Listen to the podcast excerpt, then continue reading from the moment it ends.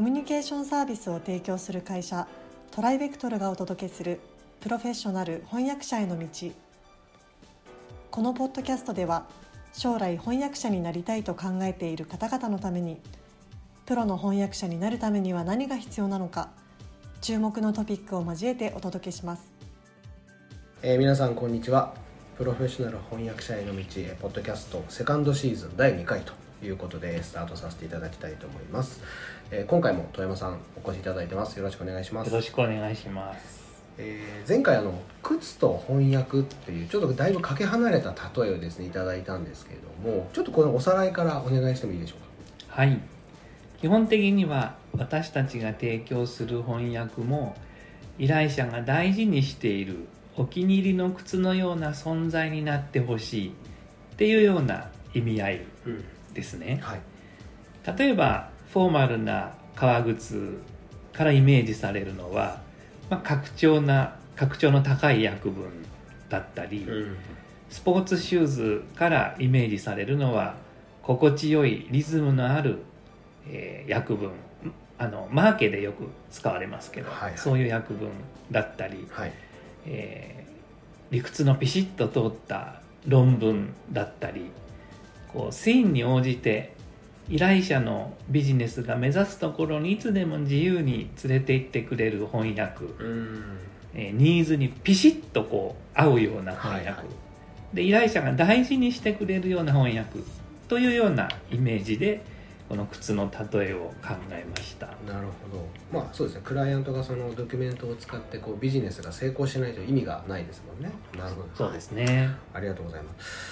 で、えーまあ、今日、まあ、今回はですね、えーその、まあ、良い翻訳を作るには一体どうしたらいいのかっていうところを、まあ、紐解いていただきたいと思うんですけれどもまずどういうふうに考えればいいんでしょうか？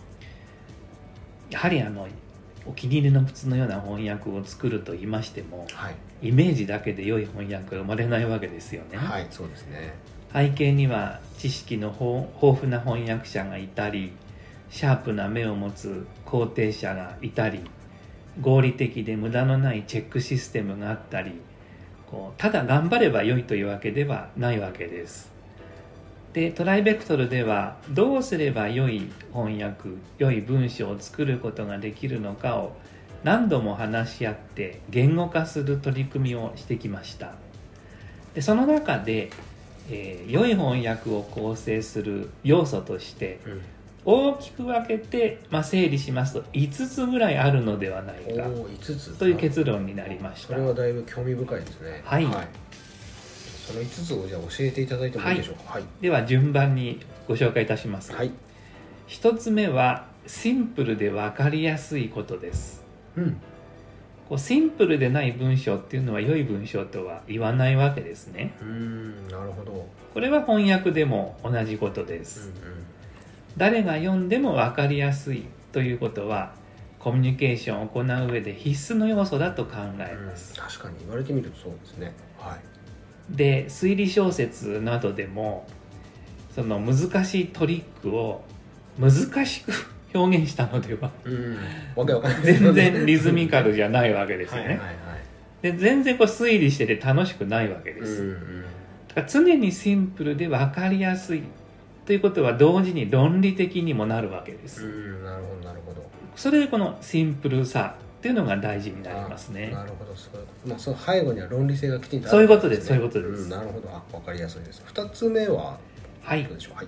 えーこれは皆さんやっぱりと思う方と今更と思う方っていらっしゃるかもしれませんが文法的に正確であることです。おーなんか確かに今更っていう感じがしますね。はい。はいあの受験でうん。文法を散々予備校なんかで叩き込まれた方々ははい。文法っていうのは実践から離れてるんじゃないかとうん。思っておられるかもしれませんけれども、この翻訳において文法というのは非常に大切です、うん。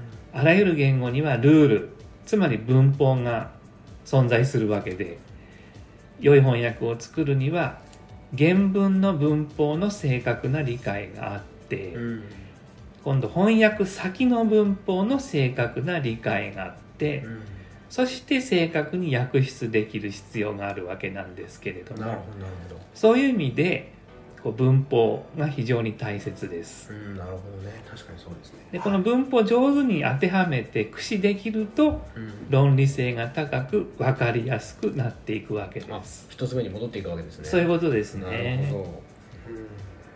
で弊社の他の翻訳講座などでも重ねて申し上げていることなんですが皆さん文法あんまりお好きじゃないんですね。そうなんです。これ聞いてる方ももしかしたらはい。そうかもしれないですね、で、はい。あの文法ばっかり勉強していたんでは喋れないとか。ああまあ確かにそういうイメージはありますね、大事なのは文法じゃないコミュニケーションでハートだってこかります。う言うわけなんです。はいはい。で喋る時はなるほどそれも言えるんですけどうん。こと文章になりますとはい文法の知識と運用能力が極めて重要になります。あで残念ながら多くの翻訳者志望の方の中にも文法の勉強が不足している例が多々見られます。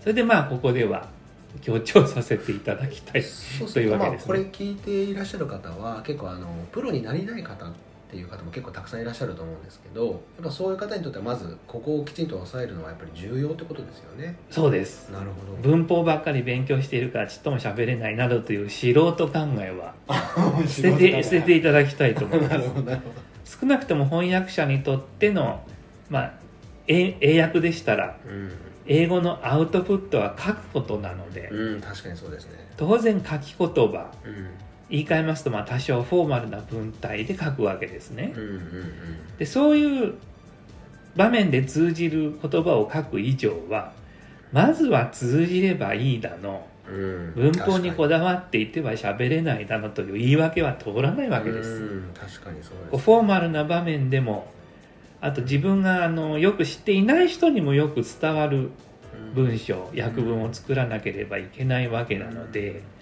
単語が分かれば伝わるとか言っている場合ではないわけですね。確かにそのさっきの靴の例えでいくとその、まあ、ドレスコードというか、はい。フォーマルな場で革靴を履かなきゃいけないのに サンダルではいけないよねって話ですそういうことですなるねほどなるほど。あーそれはすごくわかりやすいですね。はい。文章を構成する仕組みである文法の知識がなくてはうん。正確なリーディングもライティングも望めません。なるほど。それで翻訳ではもう文法はもう必須。文法の知識は必須と言えます。これがあまあ2番目ですね。なるほど。ありがとうございます、えーそろそろちょっと今日は押してしまいましたけどお時間が来ているようなのでまたじゃあ3つ目以降はですねまた次回お伝えしたいと思います。富山さんどうもありがとうございました。ありがとうございました。現在弊社ではアート翻訳者養成講座オンラインを発売中です。この講座ではプロのアート翻訳者になりたい方向けに e ラーニング形式でアート業界全般やアートビジネスアート翻訳のポイントアート翻訳の未来についてなど総合的に学習できる内容になっております。ご興味のある方はトライベクトルアートでご検索ください。今回のポッドキャストはいかがでしたでしょうか？ご質問やお問い合わせはいつでも弊社ウェブサイトからご連絡ください。